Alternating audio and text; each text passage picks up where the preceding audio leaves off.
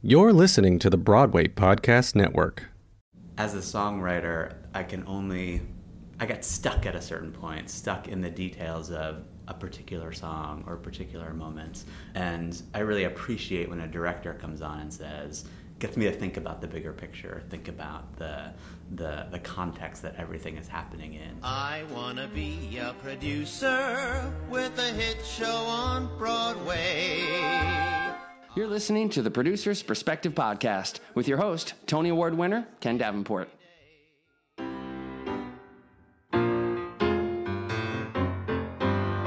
I grew up in like the middle of nowhere, and I swore I would never go back. That's Don't Want to Be Here from the musical Ordinary Days, written by this week's podcast guest, Mr. Adam Gwon. And by the way, that is Kate Weatherhead belting her lungs out there, one of my favorite musical theater performers in the city. You're going to hear all about the start of Ordinary Days as well as the start of Adam's career on this week's podcast. But before we get there, I want to say a big shout out to Terry Knickerbocker Studio, who is sponsoring this week's podcast with Adam. They offer a two year acting conservatory, they offer workshops, studio rentals, one on one coaching, beginner acting classes, and fantastic actor training, all based in Meisner technique. Uh, but with a holistic approach to actor training, with a commitment to nurturing the total actor, mind, body, and soul. Uh, Terry is the man who Oscar winner Sam Rockwell has trusted to coach him through every single film, TV, and theater project he's worked on, every single one over the course of his career. Sam has even been known to refer to Terry as his secret weapon. Uh, some of the actors Terry has worked with besides Sam include Chris Messina, Boyd Holbrook, Emmy Rossum, and a ton more. For more information on the Terry Knickerbocker Studio, visit, yep, it's as simple as terryknickerbockerstudio.com. That's terryknickerbockerstudio.com or just Google Terry Knickerbocker. It's gonna come up. And now on to this week's podcast with Adam Gwon. Three weeks later, my sublet promptly, whoops, fell through. As I checked into a hotel, I said it's just as well because I don't want to be here. No, I don't want to be here. And. Hey, it's Ken. I hope you enjoyed this episode of the podcast, and I hope it's pulling back the curtain on this business of Broadway. If you're looking to learn more about what makes this industry tick, go to my website, kendavenport.com, and sign up for my weekly newsletter. I'll send you one email a week, one article about what I'm seeing, trends, insights, marketing ideas on what's happening on Broadway right now. That's kendavenport.com. Hope to see you there and in your inbox. Hello, everybody. Welcome back to the Producer's Perspective podcast. I'm very excited for today's guest because I've been a super fan of his for a long time. Uh, he's one of those composer lyricists that all of us who produce theater nowadays know is going to have a monster hit one day. Please welcome to the podcast, Mr. Adam Gwon. Welcome, Adam. Thank you. Thrilled to be here. So Adam burst onto the scene with a show that was produced at the Roundabout called Ordinary Days. That musical and all his others have been produced on six continents in more than a dozen languages. He has won just about every major musical theater writing award there is. This is my favorite thing. He's won the Kleban, the Fred Ebb, the Frederick Loewe, the Richard Rodgers. If there's a legend in this business whose name is on an award, Adam has won it.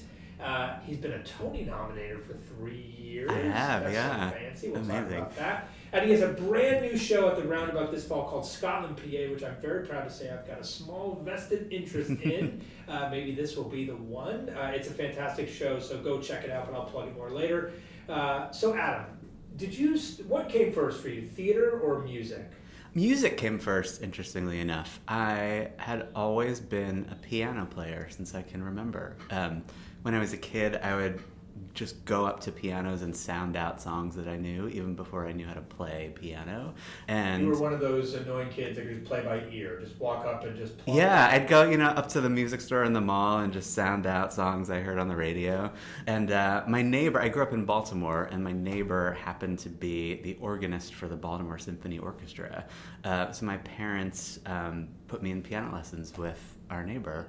And so I've played piano ever since I can remember, and didn't really get into theater until sort of my tween years. I, I, I joined the drama club in middle school because at the time I thought it was what all the cool kids were doing. Um, and did know. didn't realize so much later how wrong I was. Um, but I loved it. Um, and it just so happened that when I was going into high school, the Baltimore public school system was launching uh, a magnet school program. And one of the schools they opened uh, was a school for the arts. Um, and so, sort of on a whim, I just said, hey, I really like doing these plays in middle school. Um, what if I went to high school and learned more about it? Um, and that's where I got bit by the theater bug. And did you start performing? Like, how did you? Yeah, I was primarily a performer, and in fact went to college for performing at NYU. Um, Tisch. at- yeah, Look, yeah, yeah. club was on my wall right Oh my gosh, there. amazing! Yes. I have a feeling you were many years after me. What were you in a studio at Tisch? I was. I did both the Playwrights Horizons Theater School studio and uh, the Cap 21 studio, which at the time was the musical theater uh, performance program. And I really, I, I kind of started writing in college, really. Um, there was a rule at NYU that freshmen were not allowed to audition for productions because they wanted you to acclimate to the city and your studies. And I really wanted to be involved, so I started. I sort of gamed the system and I was like, there's no rules on music directing productions. And so since I played piano, I kind of became the go to music director for student productions. And that led to writing incidental music for student play productions. And then I had a teacher who was, a, who was one of the performance teachers, but was also a composer. And he heard me play the piano one day and pulled me aside and said, hey, I think I think your voice is over there. You should go check that out. Which is sort of a, disconcerting thing to hear for a 17 year old who's like just embarked on a four year, very expensive education in performing. Um, he was right, and by the time I graduated, I sort of knew that writing was what I wanted to do and, and not perform. And what was the first song you ever wrote? Do you remember? I do. I was doing summer stock the summer after my freshman year of, of college up at the um, I was part of the lab company up at Hangar Theater in Ithaca and they were putting together a cabaret to do on the dark nights of the theater um, and a friend of mine and I um, co-wrote a song for us to both perform where we did this. It was sort of a his and hers perspective on a breakup. And we did this neat trick where one of us was playing the piano while the other performed. And in the middle of the song we switched seamlessly without stopping the accompaniment. Um, and that was the first song i ever wrote. And when when did you start writing more full length shows? How did that evolve? You know, I so when I was in college, I really just wrote kind of random songs, and then it wasn't until I graduated that I that I took a stab at writing my first musical, um, and it was in the the Fringe Festival in Nymph, and that was sort of my the first thing that I full length thing that I wrote and put out into the world. And uh, what was that? Just tell. Um, it was called Lulu, and it was based on the these series of plays written by the same guy who wrote the play of Spring Awakening. Um, but he has these other plays that are about this kind of femme fatale character um, who climbs her way up in society and leaves this wake of of dead rich husbands behind her. I And, know uh, this. Michael Arden is obsessed with this piece. Oh really? Yeah. um, yeah, so that was the first that was the first shot I ever took at writing a musical. So let's talk about that choice or all your choices. Like, what do you look for when when you're looking for something to write about? Like, what strike most of your most of the stuff we do, frankly, in this business is all adaptation. So, what kind Yeah. of story says, "Oh, this should be musicalized"? You know, I think for me it's something that has heightened emotions because that's what the where the song moments are gonna pop out for me when I read something that that I think is begging to be adapted into a musical. A strange thing for me, which I think is related to that, is that the the climax of the story is always a key for me. If I if I read or watch something and sort of instinctually know, oh, I can write the eleven o'clock number or the climax of the story. Um, that sort of gives me confidence that I can somehow reverse engineer the rest of the show to lead to that moment. Um, uh, and I really something I think that that music adds to a story is getting to build a really fun world. Um, so I love stories that take place in sort of some kind of special, distinctive world that I can have fun creating with the sound of the show. So talk about Scotland, PA, in terms of where you get your ideas. So how did that come about? Yeah, this one actually came about um, through the book writer Michael Mitnick. Um, uh, I had a commission from the Roundabout to write a musical for them, and had written uh, Ordinary Days, the musical that they did, all on my own, um, and knew for this next one I wanted to find uh, a playwright to collaborate with. And Roundabout set me up on blind dates with three playwrights, um, and Michael was one of them. And he had just seen this movie. Um, years ago, and it had just stuck in his brain as something that he always wanted to adapt into a musical. In fact, I think I think he saw it when he was still in high school, and when he got to grad school, um, Paula Vogel is one of his teachers, um, and she sort of brought it up in one of their classes as an adaptation because the, the film is an adaptation of uh, Macbeth, the Shakespeare play. Um, so it came up in his grad school experience and was was he was reminded of it again. And then told me to watch it, and I fell in love with it too. So we've talked about what attracts you to projects to adapt. Now you talk about you went on three blind dates. We won't talk about who those other two that didn't that didn't end up protect the innocent. Uh, but what about Michael made you say, "Oh, this is someone that I can write successfully with"? Because this is a big investment of your time, it high is. profile. I mean, you were basically being told by the roundabout, "Listen, write something with someone, and if it's good, we'll do it eventually." Yeah. So how did you say this is the guy? Um, you know, it's funny. I remember very clearly a very specific thing that Michael said in our meeting, which is, you know, we were we were sort of brainstorming ideas and talking about what what possible things we could we could musicalize, um, and he said that he his priority is always story. He was like, so many people pitch me ideas for musicals based on a theme and feeling like you have to f- then build a story around a theme or around an idea. Um, and he felt, and I agree, that it's so much easier to find a really great, well told story and then mine the theme and mine the bigger idea out of that. Because I think at the end of the day, the story is what the audience is going to respond to on a basic level. And your job as an artist is to sort of inject that experience with something bigger if you want to. So I really, in that moment, I sort of was like, I think we're on the same wavelength as writers, and I think Scotland PA is a great example of that. Like it was the, it's a really great story, and I think Michael in his book has made it an even stronger story for the stage. Um, and part of the fun of the development process has been not only putting that sort of plot in place in a really exciting way, but then getting to dive deep and, and mine the emotional life and the thematic life that's in there. It's such an insightful comment, and actually Shakespeare is someone who did this so well. Yeah. Right? The history and, and the tragedies. And then I think about Arthur Miller and the Crucible. Mhm. There was obviously a theme and McCarthyism and everything that was Yeah. going on, and he just said, "I'm going to write a witch trial. Yeah, a yeah. And that which plot is so incredible in the Yeah. Crucible. Like it when that revival happens, I was reminded of it all over again. Just like the the pretzels of the plot that the characters get into and have to fight their way out of. It's amazing. Yeah, it's adultery. It's like a younger woman, and Yeah. all this crazy shit that's going on in that thing. And then you you, get the theme at the end. Yeah. It all, all kind of comes together. Well, let's go back a little bit now and talk about Ordinary Days, which is, I think, probably the thing that really put a spotlight on you. Yeah. So, how did that project come about? And tell everyone a little bit about what it is. Yeah, um, they don't know. So, Ordinary Days is a very intimate musical. It's a four character musical that follows these two pairs of characters. Uh, one uh, are two young people who meet for the first time and sort of form this reluctant friendship, uh, and the other two two characters are in a relationship that's sort of unraveling for reasons that unfold in the plot.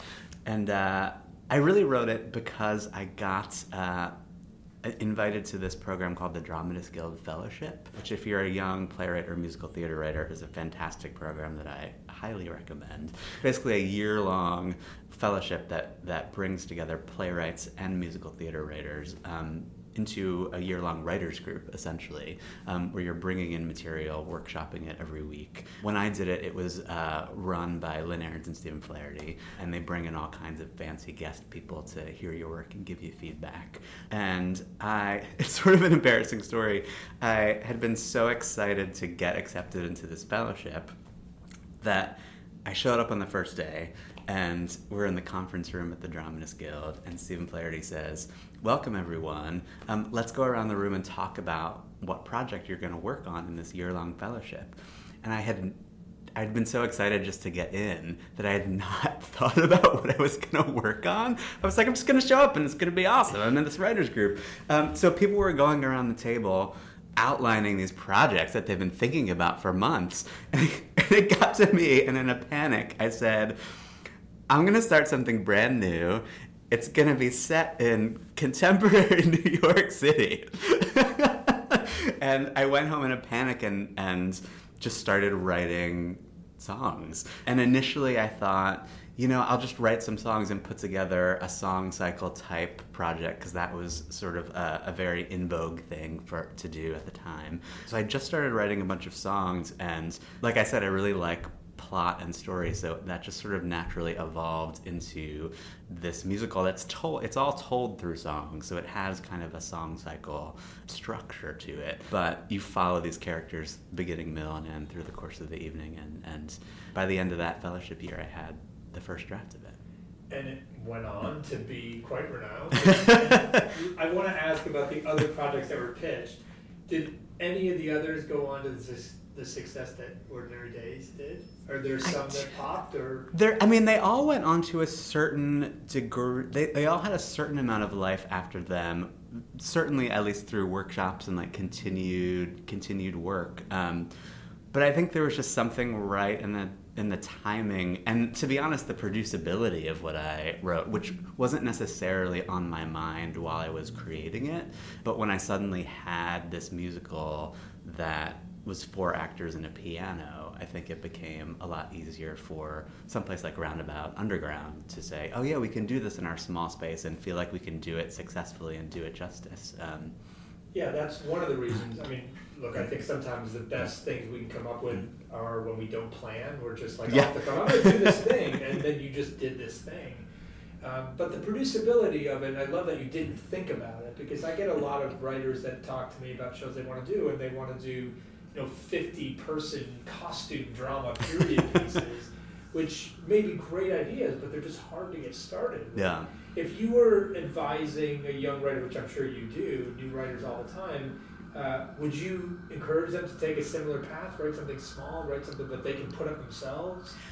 I think I think so as a first step because I think what you said, put it up yourself, is something that's so valuable to, to, to make something that you feel like you can show to the world and feel good about it and feel like it's fully formed without the resources of you know a Broadway budget is important because that's how you get to the next step is is putting yourself in the best light. Um, and you probably don't have the resources to do a, a lot at the your initial stages. And so making something that you feel like shines even if it's just you know four actors and a piano can be valuable. Yeah i mean is it safe to say that much of the success you've had since then, including Scotland, PA, at Roundabout, where Ordinary Days started, is because of Ordinary Days. Oh, for sure. That was the that I think was the gateway to everything. Um, An off the cuff thought, of improv that the yeah, panic in the minute moment panic. of panic. The key to success. but that's terrific. I, listen, I love that idea of just this doing something small to get started. I think is important. Um, talk to me a little bit about your process for writing. Do you write at the same time every day? Do you, you're someone who writes mostly music and lyrics? Yeah, both, right? Which comes first for you when you're? Is it a Jekyll and Hyde type thing? Like, how do you, it, how do you um, write? Uh, the music and lyrics usually come at the same time in some form or another, even if one or the other changes a lot during the process. It's rare that I will think of a melody without words or words without a melody. They are inextricably linked in my brain for some reason. and I wish I had a specific time of day or routine that I follow, but I really don't. I sort of just get done what needs to get done when it needs to get done, kind of thing. Yeah, yeah. um, Do you write with, like, I, I'm fascinated by how composers write because I'm just not one. do you write hook first? Do you write, I mean, do you come up with some, what's that process musically? I do feel like the hook comes first, although for me the reason behind that is more lyrical than than music because the the lyric hook of a song contains like the whole the beating heart of the thing for me. So once I once I figure out the lyric hook, which like I said will have some kind of melody attached to it, that's usually my my my in. And a lot of it a lot of it just comes from noodling at the piano to be honest. It's those moments where you kind of shut your brain off and it's sort of what you're saying the, the impulse or the, or the instinct um, just noodling around and then something hits that feels like this is it um, and you can like take that and develop it into a full thing When you're working with a collaborator like Michael, I once read something about Sondheim that he said, I will never write a song until the scene is done before me, and then I write the song out of the scene. How do you two work, or how do you generally work with collaborators? You know, it happens in different ways, even with, with one collaborator. Like with Michael, some of the songs we just talked about an idea and it was really clear for me, and I went off and wrote the song. Others, Michael wrote a whole scene or generated pages of raw material that I could pull from to, to write a song. So it really happens all kinds of ways on that particular project. You're working with one of my favorite directors, Lonny Price. Yes, he's amazing. What do you think a modern day director's job is on a musical? That's a really good question. Um, for me, I think the a director brings sort of the that eye on the big picture in a really strong way.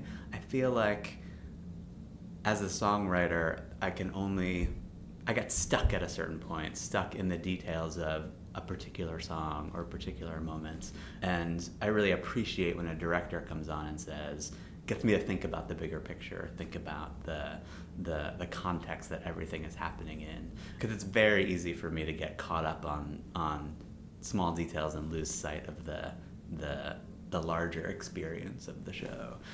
So I think that that's sort of the what I find really useful in a director, even before you get to kind of like a staging place, um, just that bigger eye, a bigger vision of what the what the experience of the evening is going to be.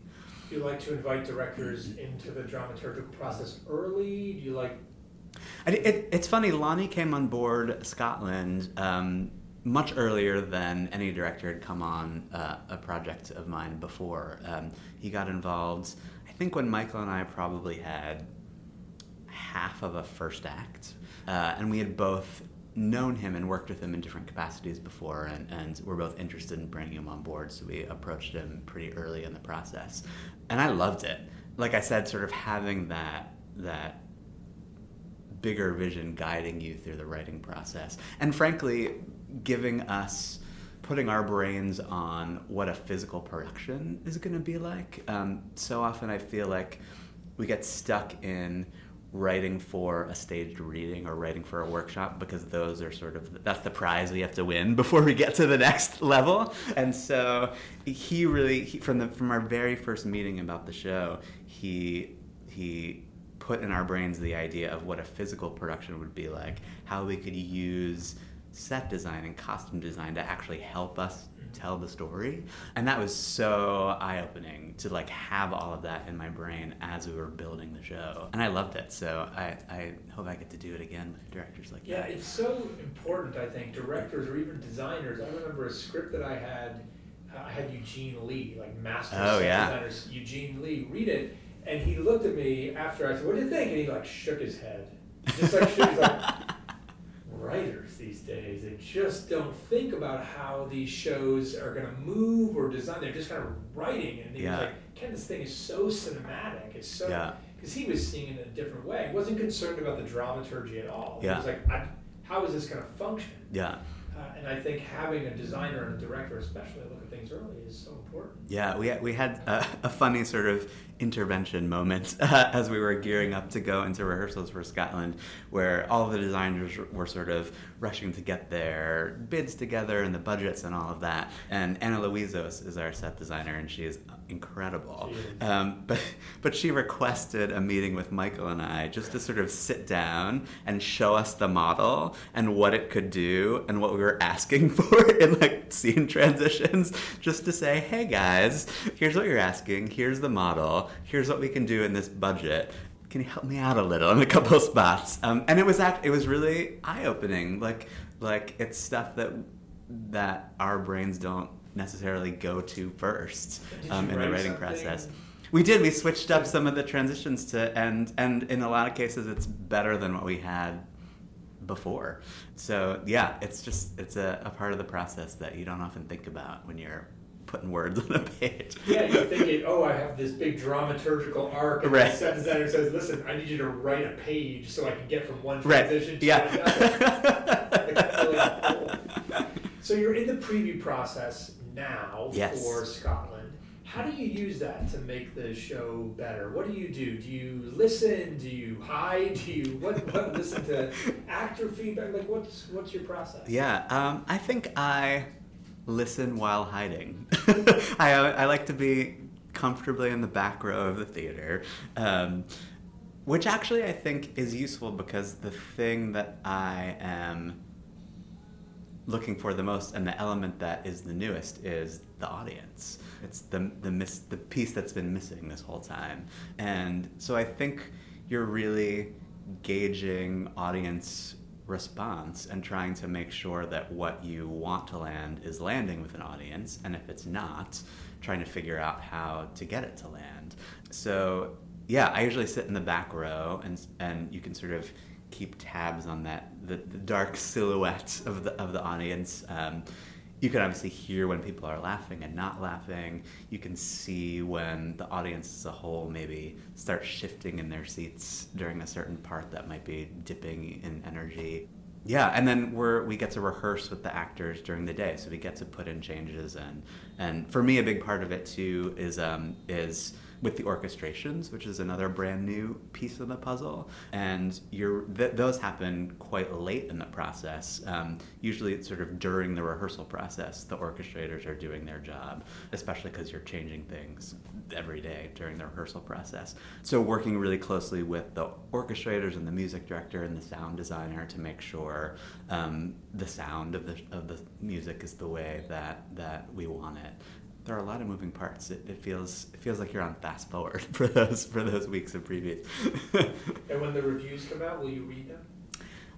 you know, I don't really read the reviews, at least not right away, because inevitably they just get to my head, good and bad.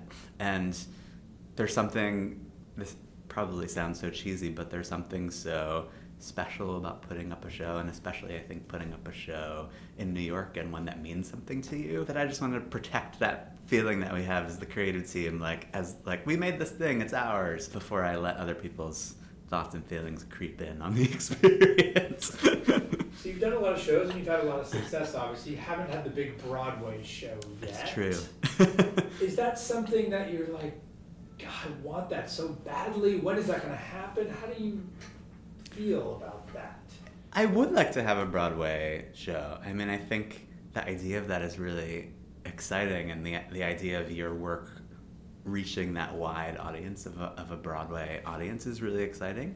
I also think that I've been really lucky in that all the shows that I've uh, worked on have really meant something to me. So I, I so I they've all been satisfying experiences and, uh, and they've all been shows work that I'm proud of.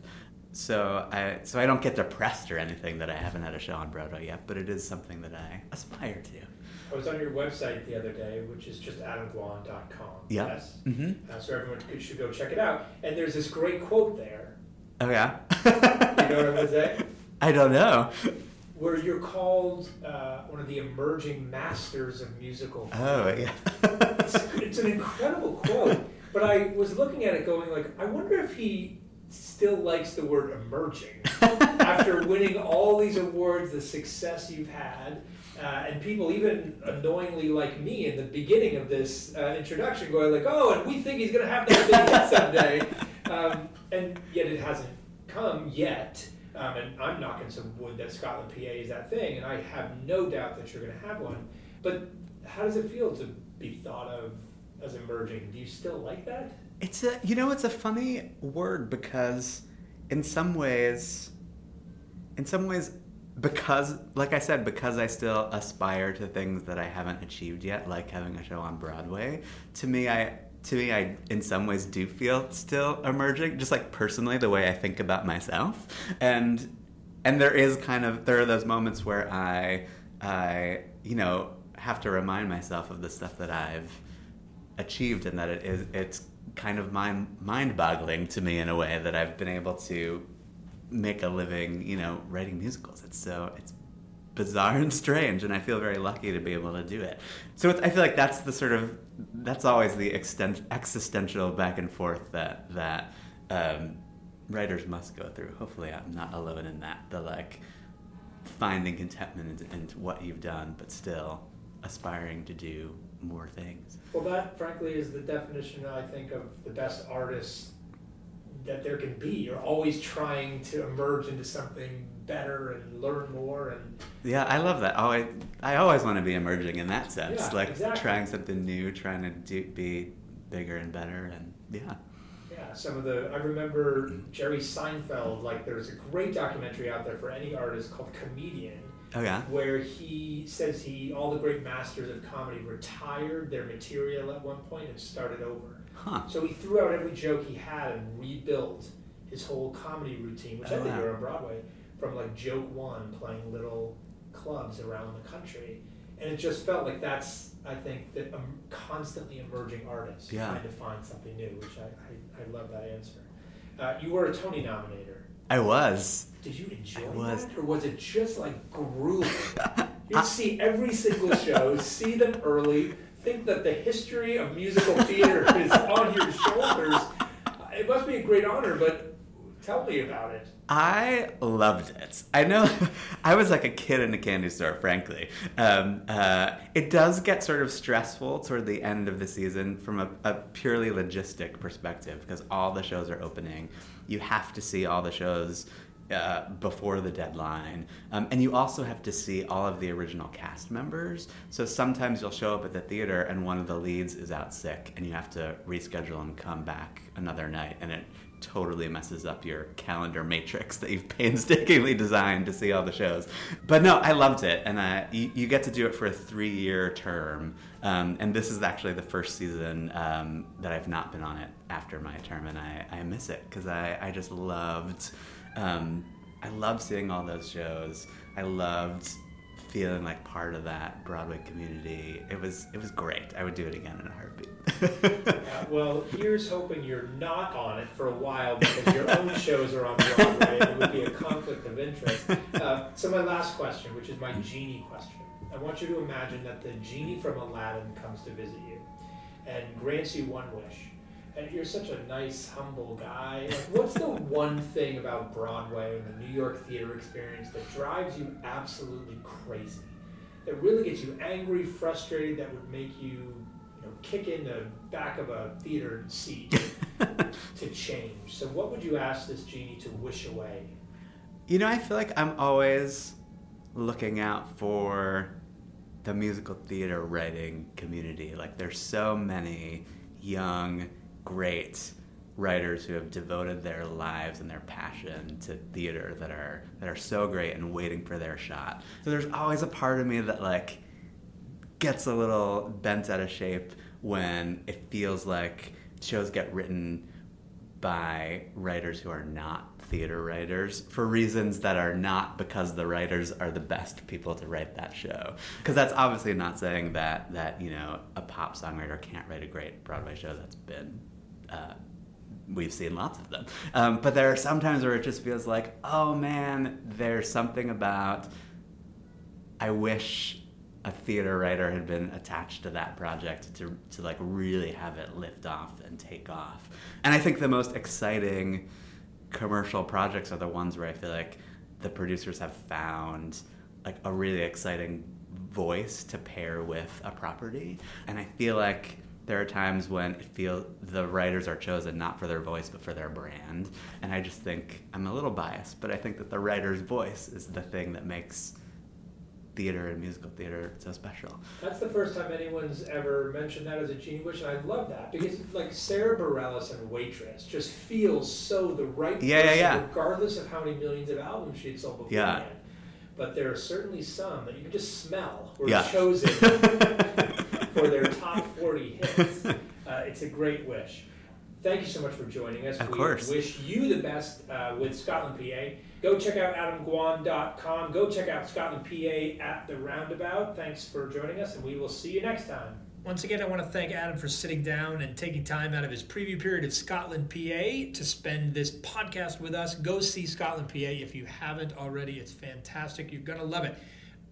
Other things you should do November 16th and 17th of this year. Guess what? It's coming up. The Super Conference. That's our Producer's Perspective Super Conference featuring keynote speeches by Joe Iconis and Pulitzer Prize finalist Heidi Schreck. If you are excited for this new podcast season, this whole new format, please do us a favor and review us on Apple Podcasts. It'll help other theater makers and theater fans find us uh, and promote theater all over the world. If you want to keep up with Adam and his journey with Scotland PA, follow him on Instagram at GW Unster. Gwonster. That's right, Gwonster. G W Unster. I don't know why I described it that way. It's at Gwonster. And don't forget to follow me on Instagram as well at Ken Davenport Bway. At Ken Davenport Bway. Uh, and now, what is becoming one of the most exciting parts of the podcast each week, uh, it's time to introduce this week's hashtag Songwriter of the Week. Today, we'll be hearing a lovely tune, I Want to Choose, from the musical Teeth book and music by Anna K. Jacobs, book and lyric by Michael R. Jackson. I love the song, and I love that they both use middle initials in their name. I just think it's fancy and legit. So, uh, if you like what you hear, you can find more of this over on Anna's website, annakjacobs.com. annakjacobs.com. You're going to love this tune. Listen to it, enjoy it, and spread it with all your musical theater loving friends. Here is I Want to Choose. I want to choose what's. So step into the power of your choosing.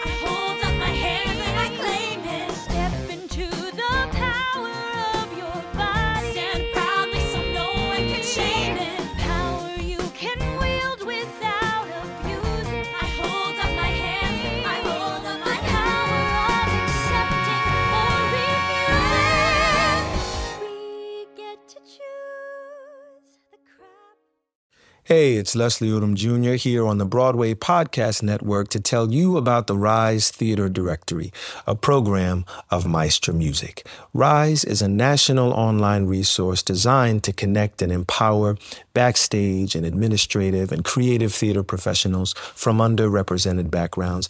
If you work or aspire to work in the theater community, this can help you find your next project. And if you hire theater professionals, search the Rise Theater Directory to find your next team. Create your profile now and get more information by visiting risetheatre.org. That's theater with an R E R I S E T H E A T R E dot org because only together we rise.